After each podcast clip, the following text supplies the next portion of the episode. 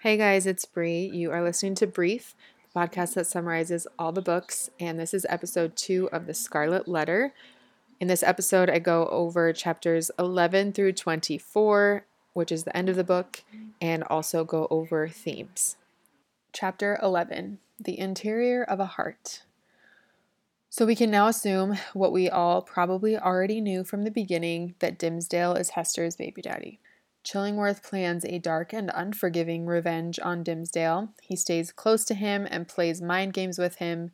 Dimmesdale has moments of hatred and distrust for Chillingworth, but he always attributes his suffering to his sin. So he can't pinpoint why he doesn't trust Chillingworth, but he definitely doesn't.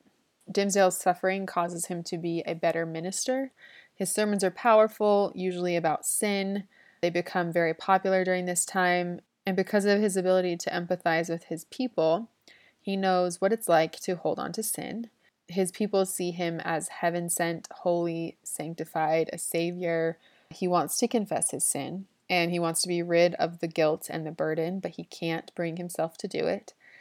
He stands on the pulpit multiple times, having promised himself that he won't get down until he confesses, but he doesn't fully confess. He talks about how he's a vile sinner, but he doesn't give details, which only makes his people love him more. His people are like, well, if he considers himself a sinner, then what am I?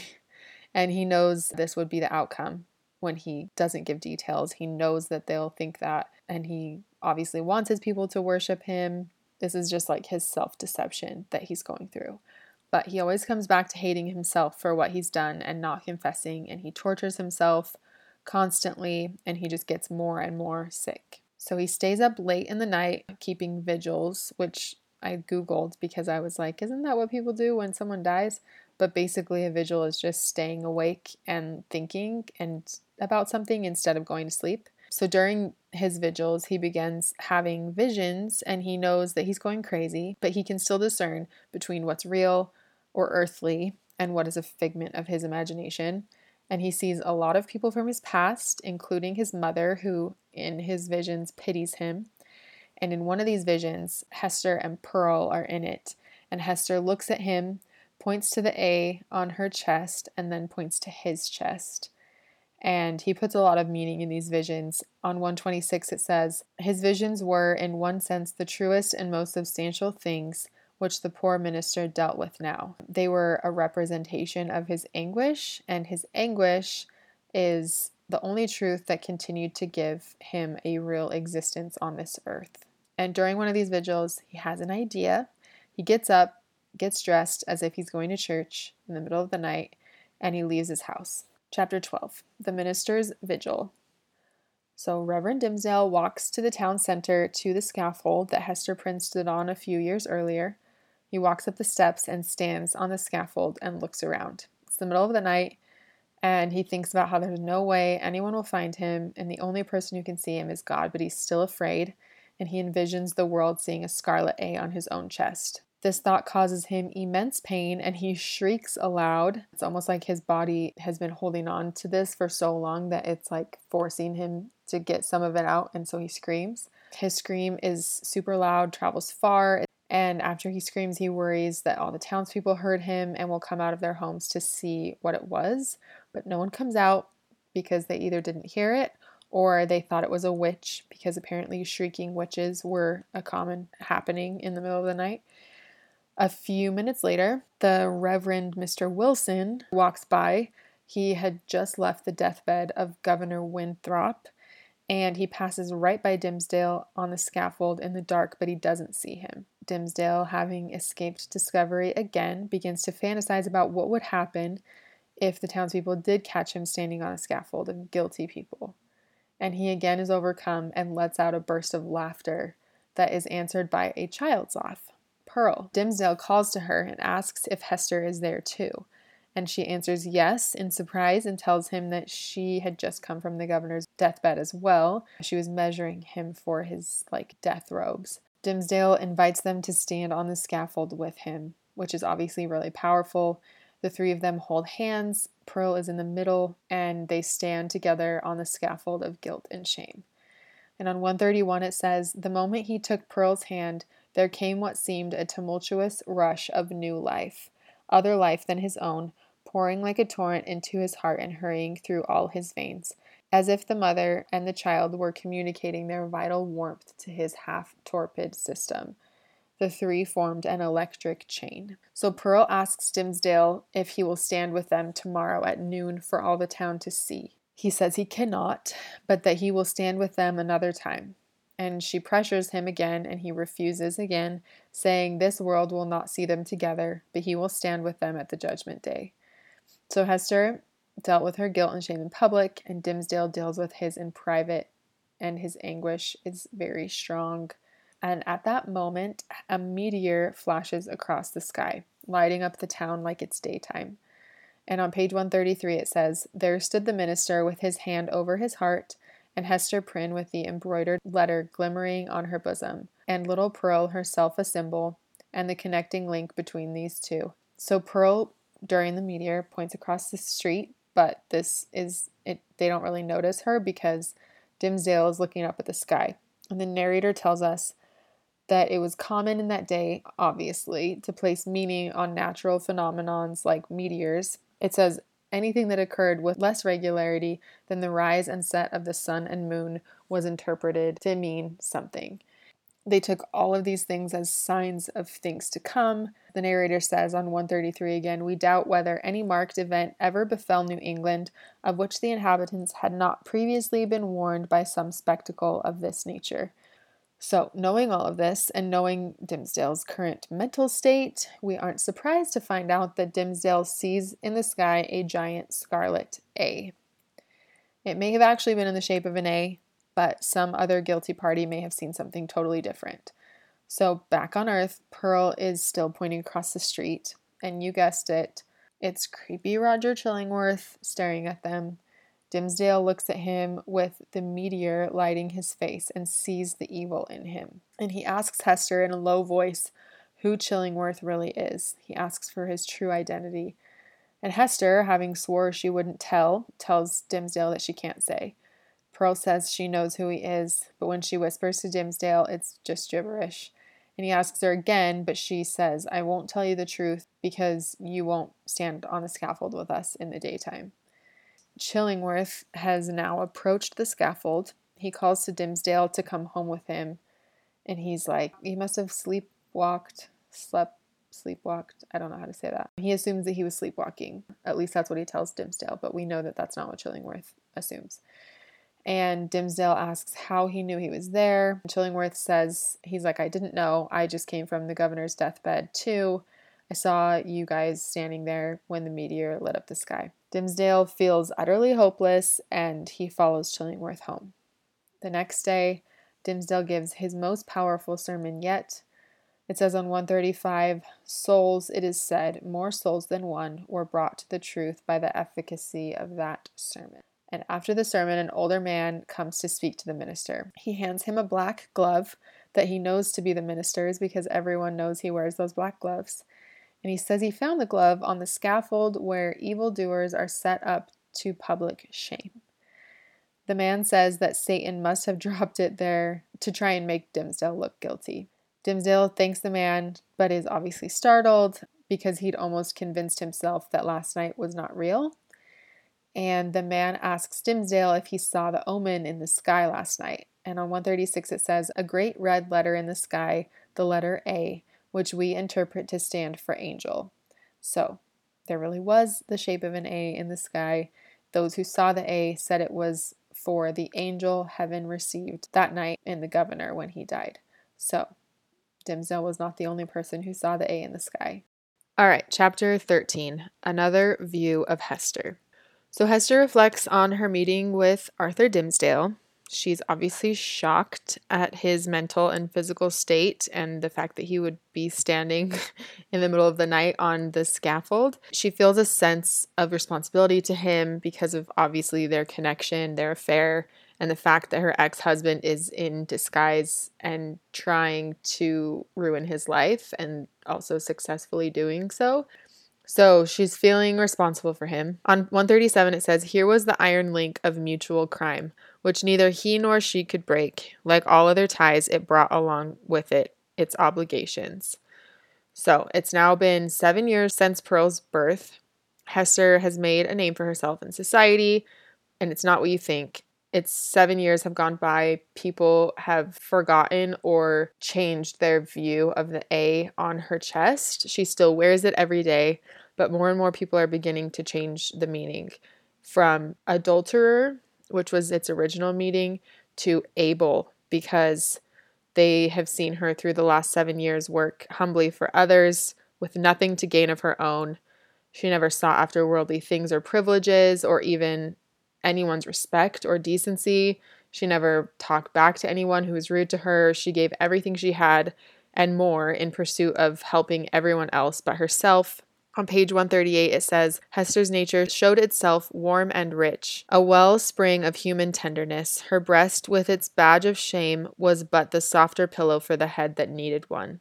So people looked at the letter as a symbol of her calling in life helpful, kind, sympathetic, and they refuse to acknowledge the original meaning of the A, adulterer, and they give it the new meaning, meaning able. She would go about town helping others, kept her head down. When she, she was greeted, she wouldn't reply, even if she was greeted friendly.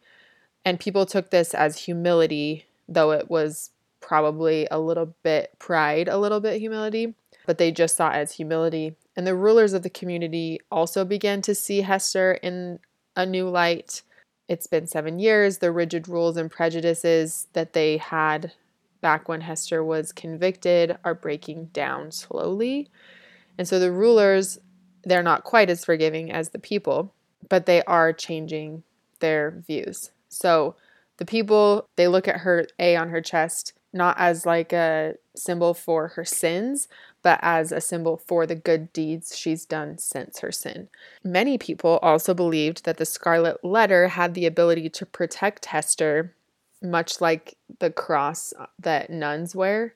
They kind of looked at it in the same light. There was a story that surrounded it that an Indian man had shot an arrow at the A and it fell to the ground harmless. So, obviously, a fairy tale, but again, we're Puritan society where they believe basically anything. So, Hester herself has changed immensely. She's more like a shell of a human being, a shell of what she used to be.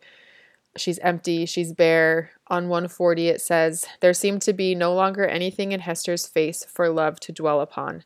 Nothing in Hester's form, though majestic and statue like, that passion would ever dream of clasping in its embrace. Nothing in Hester's bosom to make it ever again the pillow of affection.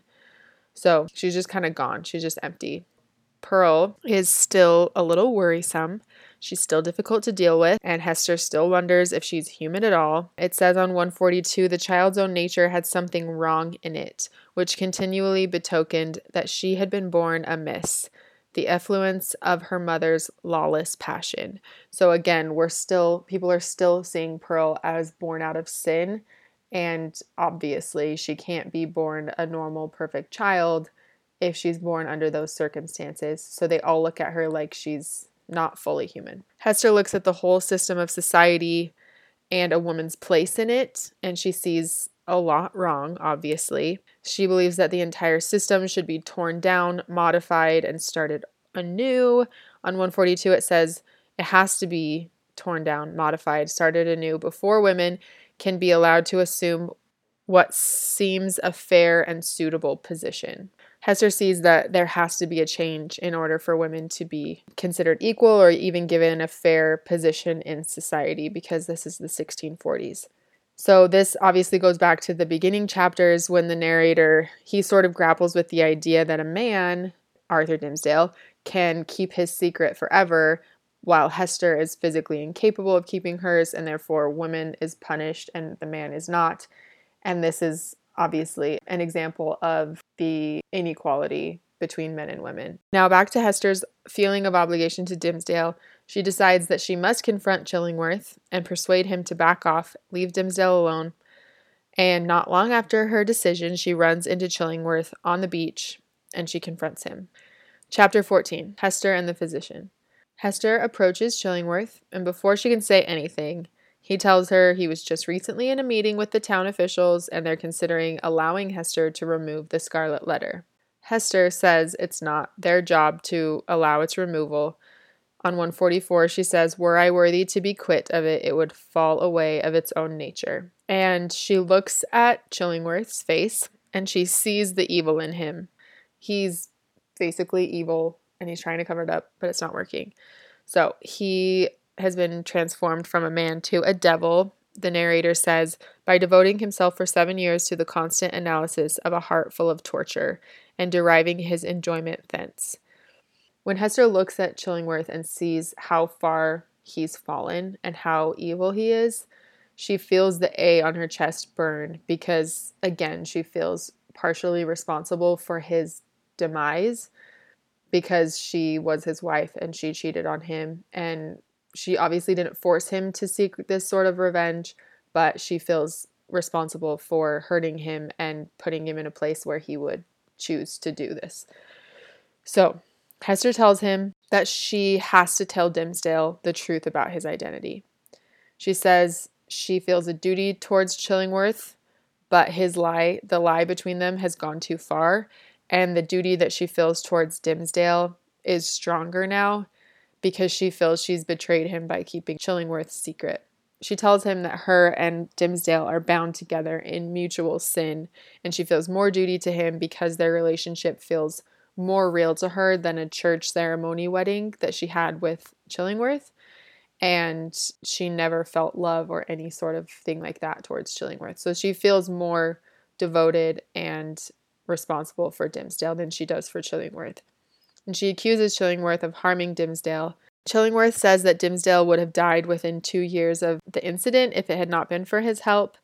And Hester says he would have been better off dying than dealing with Chillingworth and what he's been doing to him. And he agrees, says she's right, and that he would have been better off dying. And he tells her that he knows Dimmesdale feels an evil presence pulling him down and causing him pain, but he doesn't know where it's coming from. He doesn't realize that it's his friend. And Hester is like, You've tortured him enough. It's over. Chillingworth obviously disagrees. And he says his debt increases the longer Dimmesdale stays silent about his sin. In this moment, Chillingworth sees himself terrible and evil, and he thinks back to what he used to be. And he asks Hester in a moment of nostalgia if she remembers him as he once was nine years ago when they were when they met and they were married. And she says, Yes, I remember you were a good man. And he calls himself a fiend, a devil. And he's like, Who made me like this? And Hester takes responsibility. She says it was her and asks why he never avenged himself on her and only avenged himself on Dimmesdale. And Chillingworth says that A did the avenging for him. So Hester again says that she's going to tell Dimmesdale the truth, that she has to, and she says there's no more good for any of them, including Pearl, in this life. But she has to be honest, because that's all she has. And Chillingworth pities her, but he also admires her. He says on 148 For there was a quality almost majestic in the despair which she expressed. She tries to convince Chillingworth to get rid of the evil, to purge the evil out of him and become a good man once again. And she begs him to forgive her, forgive Dimmesdale, and leave the punishments to God so that he can live the rest of his days in peace. But he says there is no peace. He says that this is their fate and that he's doing God's work, punishing on God's behalf. Chapter 15 Hester and Pearl. So Hester walks away from Chillingworth, thinking about how much she hates him. She thinks about how it's a sin to hate your husband, but she can't make herself feel anything but hatred for him. And she wonders how she could have ever married him, how she could have ever smiled at him, she feels that his worst sin of all was having found her vulnerable and young and convinced her that she would be happy marrying him. And the narrator says that it's not enough for a man to win a woman's hand, he must also win her heart too. Otherwise, she'll find another man, another touch, he says, that will ignite passion in her and he'll lose her forever. Hester wonders if anything good has come from the Scarlet Letter she says on 151 has seven long years under the torture of the scarlet letter inflicted so much misery and wrought out no repentance. Anyway, she leaves Chillingworth. She goes to find Pearl, who has been playing in the tide pools and throwing rocks at birds, which seems like a serial killer tendency. When Hester finds Pearl, she's wearing a seaweed like dress that she made to look like a mermaid, a mermaid tail, and she has a big green A on her chest that she made out of eelgrass.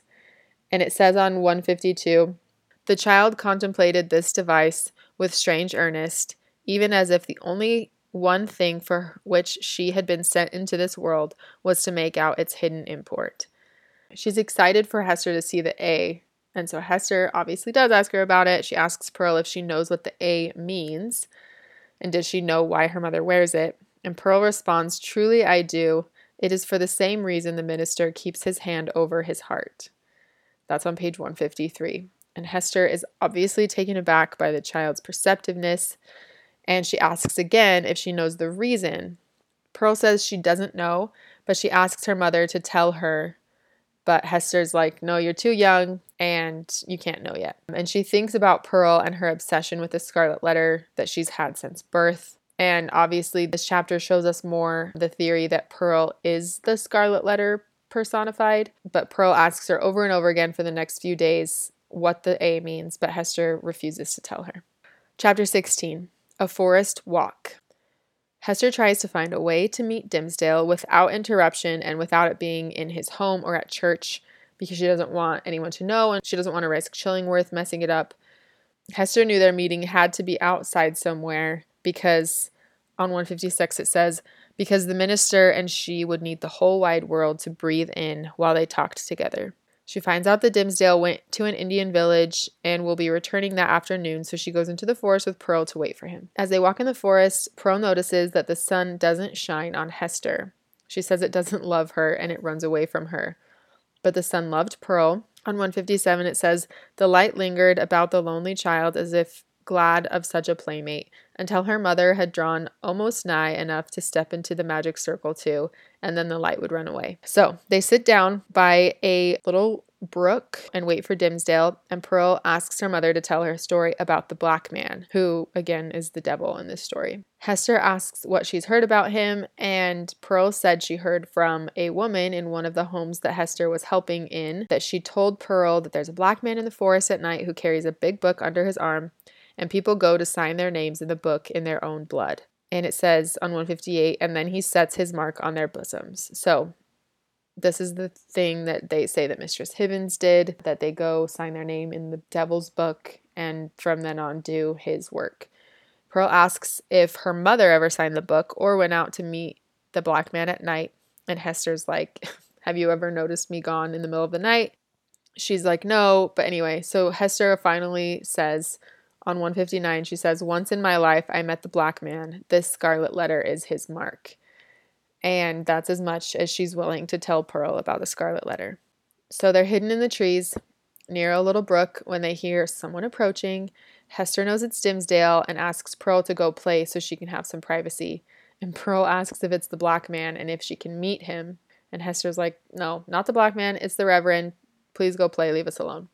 And Pearl, when she looks through the trees and sees him, she says, Mother, he has his hand over his heart. Is it because when the minister wrote his name in the book, the black man set his mark in that place? But why does he not wear it outside his bosom like you do? And obviously, she is beginning to understand what the A could possibly mean. And again, she's like seven years old, but she's seeing maybe not understanding, but she's seeing the inequality in their situation that Hester has to wear outside and Dimmesdale gets to keep it a secret forever. Anyway, so Hester tells Pearl, stay near the brook, don't wander too far, and she goes off to play. And Hester watches as Dimmesdale gets closer. He is very feeble and, of course, clutching his chest. It says on 161 there was a listlessness in his gait, as if he saw no reason for taking one step further, nor felt any desire to do so but would have been glad, could he be glad of anything, to fling himself down at the root of the nearest tree and lie there passive forevermore. So he kind of just looks like he's given up on life. Chapter 17 The Pastor and His Parishioner. Hester calls to Dimmesdale. When they come together, they ask each other if the other is real. It says on 162 they question one another's actual and bodily existence and even doubted their own. So Arthur Dimmesdale offered Hester his hand and they walked into the trees and sat down on the grass together, still holding hands. Up until this moment in the book, I've called him Reverend Dimmesdale or Dimmesdale, but now I'm going to call him Arthur in this chapter because that's what Hester calls him. So, his name is Arthur Dimmesdale, don't get confused. They make small talk for a while, because so long estranged by fate and circumstances, they needed something slight and casual before they talked about real things.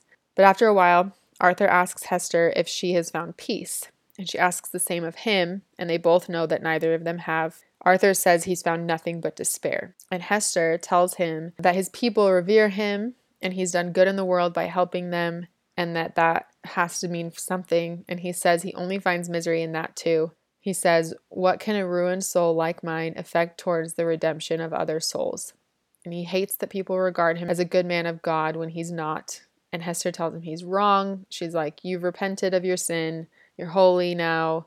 But Arthur doesn't believe her. He doesn't believe he's been, been forgiven but he is grateful to be alone with Hester. He says on 164, Thou little knowest what a relief it is, after the torment of a seven years cheat, to look into an eye that recognizes me for what I am. So he feels relief being with someone who knows his sin, and he wonders if he had had a friend to share his sin with, that he maybe wouldn't be so miserable. So Hester sees her opening to say what she needs to say. She tells him that an enemy has been living with him all this time. He stands up, he's horrified at what she's saying and Hester can see the deep injury she's caused in Arthur's life by allowing Chillingworth to be with him even for a moment. And she obviously blames herself for all of Arthur's suffering, seeing how much Chillingworth must have made him suffer, and she still loves him passionately. And she realizes that now when she looks at him, and she begs for his forgiveness and reveals to him that Chillingworth is her husband. Arthur looks at her for a moment. His face is black and full of hatred, He's very mad, but it passes quickly. But he freaks out, saying he should have known. He's like, I can't forgive you. You have no idea what he did to me and how much I've paid, how much pain he's caused me. And Hester is not able to bear looking at him, his face any longer. So she wraps her arms around him, and his face is lying on her chest, right on the A. And for a minute, he struggles to get free, but she won't let him. And so then they hug and Hester begs him over and over again to forgive her. Finally, Arthur says he will forgive her. He says that their sins aren't as bad as Chillingworth's sins because they didn't do what they did in an effort to deliberately hurt someone like Chillingworth has. Hester agrees that what they had was real and they felt the sacredness of it because they were in love. Hester asks if Arthur remembers. He says he does, and they sit there holding hands in silence for a while. Arthur worries that Chillingworth is going to reveal their secret, but Hester says she doesn't think he will. But Arthur has to find a way to get away from Chillingworth, and he asks Hester for help. She looks at him, and it says that her spirit holds up his spirit because she's newly energized and he is drained and empty. But she tells him that he needs to go away into the woods or back to Europe. But Arthur feels powerless. He feels like there's no way he can leave town. He t- tells Hester he can't go to a new place and live life alone. Hester tells him, You won't be alone. And at the end of this chapter, it says, Then all was spoken on 169. So she's like, I'll come with you. we could be together forever. Chapter 18 A Flood of Sunshine. On 170, it says Arthur Dimmesdale gazed into Hester's face with a look in which hope and joy shone out indeed, but with fear betwixt them, and a kind of horror at her boldness, who had spoken what he vaguely hinted at, but dared not speak. Because they love each other, you guys. Doesn't this make you so sad? It's been seven years of just pure torture, and now they can finally like look at each other and say that they love each other.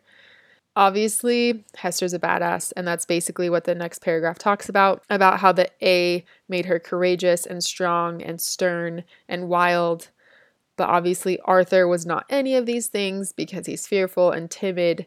He thinks for a while, and eventually they decide to leave together. And he cannot think of one moment of joy in the past seven years. And he feels that he's already doomed, so why not try to find joy on earth if he won't be able to have it in heaven? On 171, he says, Neither can I any longer live without her companionship, so powerful is she to sustain, so tender to soothe. So, once the decision is made that they will flee, the sky parts and the sun shines down on them, and Arthur wonders if what he feels is joy. He says his life is already better, and he asks why they didn't do this sooner. Hester says not to think of the past, only now, and she unclasps the A takes it from her chest, and throws it away from her. Her disgrace is now gone. On 172, it says, Hester heaved a sigh in which the burden of shame and anguish departed from her spirit. And she takes off the like hat thing that she's been wearing that's covered up her hair this whole time and lets her beautiful long hair fall down. And it says that her youth and richness and beauty came back in that moment and they were flooded with light. And Hester is excited, obviously, about the idea that Arthur and Pearl will get to know each other, that Pearl will get to know her father. And she calls Pearl to come back. Arthur is worried that Pearl won't like him, but Hester assures him that she will love him and he will love her. Pearl has been playing putting flowers in her hair and on her dress, and when she hears her mother call, she walks slowly towards them because she sees the minister and she's a little bit afraid. Chapter 19 The Child at the Brookside. As they wait for Pearl to come, they talk about her. Arthur says he was worried that she looked too much like him and that people would know, but now he sees that she mostly looks like Hester. They both feel united through Pearl, and they've never felt that before. She's been the continued connection between them. And Hester tells Arthur about Pearl, how she is mischievous and elfish, but she's passionate. And Arthur says his heart has yearned to know her. So Pearl gets to the edge of the brook on the other side, but she won't cross it. She's confused because she doesn't recognize her mother with her hair down and, most importantly, without the A on her chest. And she looks at the two adults and obviously senses something between them. Hester keeps asking her to come to them, but she won't. And she points at Hester's chest, and then Hester understands. And she tells Arthur that she'll have to put the A back on in order to appease Pearl, who is now throwing an insane tantrum and Arthur is like, yeah, do whatever you have to to calm her down.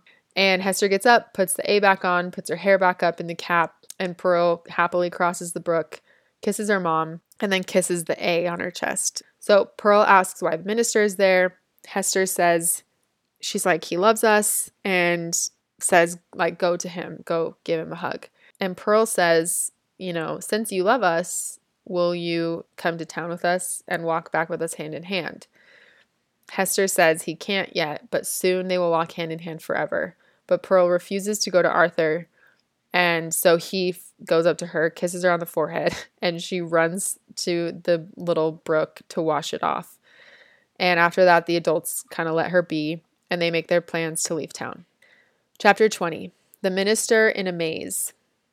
The minister leaves the forest first, as to not cause suspicion. He looks back to make sure that what just happened wasn't a dream, and he sees the girls and is happy. And on his walk home, he feels invigorated. And on the way there, the walk was super difficult, but now he does it happily and he's like skipping and lively. Hester and Arthur's plan is to go back to Europe because they'll be more easily concealed there and he'll have access to better health care. And there is a ship from Spain in the harbor and it's heading back to Europe in a few days to Bristol. So, Hester, because of her job helping people, knows the captain. She'll get them tickets and they'll leave in four days, which Arthur's happy about because that's election day, which he has to give like a big sermon for. And so he will announce that he's stepping down from his position and then they'll leave after the celebration. On his walk home, he encounters a lot of different people and finds himself wanting to do weird and bad things like he has the urge to teach a group of boys some swear words. He wants to announce at one point that he's not who they think he is, and he passes a few women and wants to say inappropriate things to them, and he can't figure out why. And he assumes that the devil is trying to make him do these things, and that worries him because he now looks at it like he's worried that he signed a deal with the devil when he agreed to go away and live in sin with Hester. But on his walk home, the last person he runs into is Mistress Hibbins, the governor's sister and the town witch. She takes one look at him and knows he's been in the forest and tells him to invite her next time. The minister says, I was not in the forest to see the devil or do anything like that. And obviously, this worries him that she would think that. It says one on 188, the wretched minister, he had made a bargain very like it. Tempted by a dream of happiness, he had yielded himself with a deliberate choice, as he had never done before, to what he knew was deadly sin, and the infectious poison of that sin had been thus rapidly diffused throughout his moral system. So basically, these temptations are coming forward in his mind because he's essentially abandoned his belief system in order to form a new life with Hester. So he no longer believes that the church he teaches can bring salvation for himself. And because he has felt no joy in the past seven years because he's been torturing himself, he's like breaking free of the mold of Puritan religion and saying, There's a chance for me to be happy outside of this, and I'm going to take it. So it's like all of these years of being repressed, he's like, I'm going to teach these boys to swear. I'm going to say all these inappropriate things because he's never done anything like that before. Or at least that's how I interpret this. Obviously, it's murky waters here, but one of the people he is tempted to say something to on his walk home is a girl who has just recently joined the church. And the language in the book suggests that he used that he used the fact that she was attracted to him in order to get her to come to church and like become a member of the church, which is obviously not very ministerly like. But that's, I mean, he is handsome. There are a lot of girls after him. So the book suggests that he maybe was using that to get women to come to the church. Anyway, he gets home, enters his room, sees all of the sacred works, Bible, everything on his desk, and he sees the sermon that he already wrote for election day, but he was a different man then when he wrote it, so he plans to write a new one. And Chillingworth knocks on the door, greets him. Dimmesdale obviously doesn't say what he knows, but Chillingworth suspects that he does know who he is for real. Dimmesdale tells him that he won't be needing any more medication, that he's feeling a lot better, and that the fresh air in the forest helped him. Chillingworth tells him that he's pleased to hear that he's feeling better, and after he leaves, Dimmesdale burns the sermon and begins writing a new one. He feels invigorated and he writes until morning. Chapter 21 The New England Holiday. So, it's election day, and a crowd gathers in the town square to celebrate. Hester arrives with Pearl. She is once again wearing her gray robes and her scarlet letter, but this is her last day. The ship leaves to Europe that afternoon and she's excited, but she tries to hide it. Pearl asks her what this holiday is for, and Hester tells her it's to welcome a new governor. And Pearl asks if the minister will be there and if he will hold their hands today. Hester says he will be there, but he will not greet them at the ceremony, but after they will. Pearl calls him a strange man. She says on 194, In the dark night time he calls us to him and holds thy hand in mine, as we stood with him on the scaffold, and in the deep forest where only the old trees can hear, and the skip of the sky see it, he talks with thee, but here in the sunny day and among all people he knows us not. Hester shushes her, tells her she doesn't understand the situation, and they move on. Hester looks around. She sees the captain of the Spanish main ship that they're going to be taking to leave to go to Europe. She sees this captain talking to Chillingworth, which is obviously concerning. The captain comes up to Hester later and says that Chillingworth told him he's part of Hester's party and will be joining them on their voyage. Hester is obviously devastated, but she hides her emotions and she looks at Chillingworth, and his face, it says on 199, conveyed secret and fearful meaning. So he's like, You're not leaving. Like, I'm not letting you guys get away with this. Chapter 22 The Procession. So the procession begins. It's basically a parade through the town square of all like the prominent people. Dimmesdale is part of this procession, and his people, including Hester, notice that he is much changed. He looks healthy and more energetic than he has in years. And Pearl sees him and she barely recognizes him. And she asks her mother, she's like, Is that the same man who kissed me in the forest? And Hester is like, Don't talk about that in public. We don't talk about that. But Pearl is like, If I had been confident that that was him, I would have run to him and asked him to kiss me again.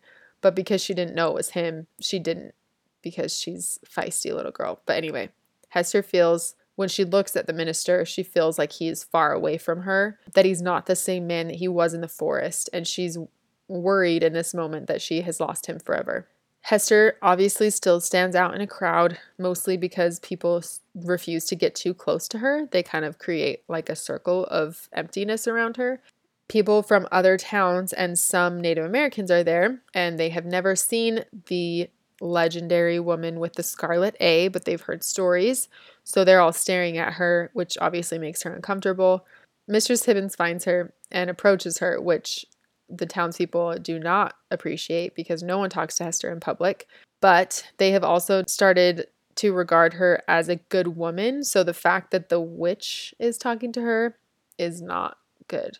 So, anyway, Mistress Hibbins talks to Hester about Arthur. She seems to understand and know their connection to each other. And she tells Hester that she knows Dimmesdale was in the forest and made a deal with the devil or signed his book or whatever. She says that the minister's mark will reveal itself to everyone, just like Hester's A.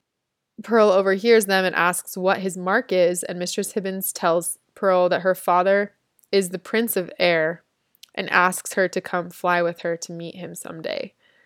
Soon after this, the narrator tells us it's not long until Mistress Hibbins is executed as a witch. Anyway, Obviously, this is all concerning to Hester. She doesn't really know what just happened, but she finds place to listen to the minister's sermon. They're in like a building when he's giving the sermon, but she's outside. But she can hear him. Everyone outside can hear the minister, but she finds herself not being able to listen because her mind is too full of other things. Pearl is like wandering around, and the captain of the ship finds her and tells her to deliver a message to her mom that Chillingworth has said that he will take care to bring Arthur onto the ship, and Hester just needs to worry about herself and Pearl. And obviously, this makes Hester even more concerned. And after the sermon, Hester looks up and finds herself again the focal point of a lot of people, and they're like staring at her in a circle. Chapter 23 The Revelation of the Scarlet Letter. Dimmesdale finishes his sermon and everyone starts to leave the meeting house. There's sort of another procession where all the prominent people are walking again. The townspeople discuss the sermon, saying that it was the minister's best one yet, and they talk about how moved and inspired they are. But the tone in which he spoke during the sermon makes them think that something is wrong. On 210, it says, The sad undertone of pathos, which could not be interpreted otherwise than as the natural regret of one soon to pass away. So they took the tone of the sermon as like he's dying soon. Meanwhile, Hester and Pearl are standing near the scaffold. Dimmesdale walks out of the meeting house and slowly makes his way through the procession. Slowly, because after his sermon, he's now back into his like state of basically dying. He's like having a really hard time walking. A lot of people try to offer him assistance, but he is determined to make it on his own. He makes it to the scaffold and he calls for Hester and Pearl to come to him. Pearl runs to him and hugs him, and Hester follows, and as she gets to him, so does Roger Chillingworth, who is in an absolute frenzy because he is seeing now what Dimmesdale is probably about to do. And he knows that if Dimmesdale confesses his sin, that he will lose this victim that he's been working on for so long. Chillingworth calls Dimmesdale a madman and asks what he's doing, begs him not to, but Dimmesdale waves him off and calls to Hester again. He asks her and Pearl to join him and give him their strength so he can confess what he should have confessed seven years ago. People surround the scaffold. They're freaking out, not understanding fully what's happening. Hester grabs Dimmesdale's arm and helps him up the steps of the scaffold. Pearl is holding his other hand, and Chillingworth follows them up on the scaffold because he can't, like, remove himself from this situation. And he tells Dimmesdale as they climb the scaffold that this is the only place he could have escaped him. Arthur turns to Hester and says, This is better than their dream of going away because now they can be free. And Hester supports him so that he doesn't fall over, and he turns to the crowd to confess. On 214, he says, People of New England, ye that have loved me, ye that have deemed me holy, behold me here, the one sinner of the world.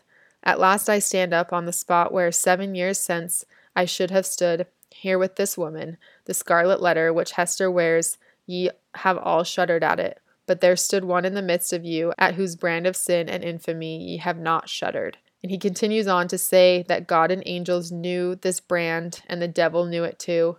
He calls himself a devil, saying that he hid it from them well, but now he must reveal it all. And he pulls back the shirt on his chest to reveal the mark over his heart. And the narrator says that the mark is too irreverent to describe, but there is something there that people see and know to be the proof of his sin. And with that motion, he sinks against Hester, no longer able to stand. Chillingworth repeats in anger over and over again, Thou hast escaped me. And Dimmesdale tells him that he too has sinned and says, May God forgive you. Dimmesdale calls to Pearl, who is smiling sweetly at him, and asks if she will kiss him now. She kisses him on the lips, and the narrator says, A spell was broken. Whatever the child may have been before, all her naughty, devilish, elfish traits, they were sort of gone, and she cried for her father. Then Arthur addresses Hester, his one love. She asks if they'll ever meet in the next life, and Arthur tells her that is for God to decide, and he says farewell and he dies. Chapter 24 Conclusion Many stories and theories circulate following this intense scene. Most people said that they saw a scarlet A on Dimmesdale's chest, just like Hester's. A few theories of how it got there were one, that Dimmesdale branded himself as a form of torture. Another is that Chillingworth poisoned him, and whatever he poisoned him with resulted in that mark on his chest. And another was that God put the mark there a small group of people who happened to be Dimmesdale's close friends and the prominent people in town said that there was not a mark on his chest at all. And they also said that it was all a misunderstanding and that he had not confessed to anything. And they said on 218, he made the manner of his death a parable in order to impress on his admirers the mighty and mournful lesson that in the view of infinite purity, we are sinners all alike. So they're kind of trying to save face, it seems like. Like, nope, he did nothing wrong. He was just dying as a parable. Okay, Chillingworth wastes away. He dies within a year. On 218, it says, This unhappy man had made the very principle of his life to consist in the pursuit and systematic exercise of revenge, and it came back to kill him in the end. The narrator brings up hatred versus love. You know how people always say that hate is not the opposite of love? They say that indifference is the opposite of love. So this is sort of what the narrator is arguing. He says on 219, it is a curious subject of observation and inquiry whether hatred and love be not the same thing at bottom. Each, in its utmost development, supposes a high degree of intimacy and heart knowledge. Philosophically considered, the two passions seem essentially the same, except that one happens to be seen in a celestial radiance and the other in a dusky and lurid glow. So he's saying basically that hate and love are the same when you get down to the bottom of it. And we'll talk more about that when we get to themes. So Chillingworth dies, and when he dies, he leaves his fortune to Pearl, which is kind of crazy if you think about it. I guess I just realized, like, that's not his daughter. Anyway, he leaves his fortune to Pearl, and she, in that moment, becomes the wealthiest girl in the new world. And after his death, she and Hester disappear. They go back to Europe to live their lives. And the story of the Scarlet Letter turns into a legend. And because of that, the town keeps the scaffold and they keep Hester's cottage by the sea as a sort of memorial. And years and years later, Hester is an old woman. She returns to the cottage in New England. She is still wearing the gray robe and the scarlet letter on her chest, and she resumes life there. No one knows for sure what happened to Pearl, but Hester when she's living in New England, she receives many letters and extravagant packages that could only be sent by someone with a lot of money and a lot of love for Hester. At one point, they see Hester sewing extravagant baby clothes that are way too beautiful for Puritan children to wear, so they assume that Pearl is alive, living in Europe, married with children. Hester had decided to come back to her home where the sin had taken place. I think it's because she wanted to come home and die in the same place that her lover died. She still wears the A, but the stigma is gone. She is very revered in the community. People come to her for counsel, especially women who find themselves in troubling situations, and she advises them and she tells women that someday in the future there will be a world where the relationship between men and women is more equal and formed on the idea of mutual happiness. So basically, she's saying marriages won't be just for a man to decide I want to marry her, we're going to get married. Like there it will be born out of the idea of mutual happiness. When Hester dies, she is buried near Arthur Dimmesdale, the Reverend. She's buried near Arthur in the King's Chapel graveyard, but not too close. because it says on 221 the dust of the two sleepers had no right to mingle even in death. They're buried near each other but not too close, but they do share a headstone, which is just a scarlet A on a black stone. And that's the end of the book. Ah, I hope you guys liked it. It's so fun. I did not expect it to be as interesting as it was, so it's fun. Anyway, now I'm going to go over themes. So, the first theme I'm going to talk about is shame and guilt. So, this is something that I have thought a lot about as far as the difference between shame and guilt because they are not the same thing. There's a lot of differences, but the difference that I want to talk about is that shame is sort of an outward feeling. It's something that people can, you know, that people can shame you, you can shame yourself, but it's an outward feeling, whereas guilt is inside. It's something maybe you have never confessed like Arthur or it's it's mostly something when you feel guilt, it's because you've done something that maybe no one has no one knows about or you're holding it inside so, shame is what Hester deals with throughout the novel. She's obviously publicly shamed by others.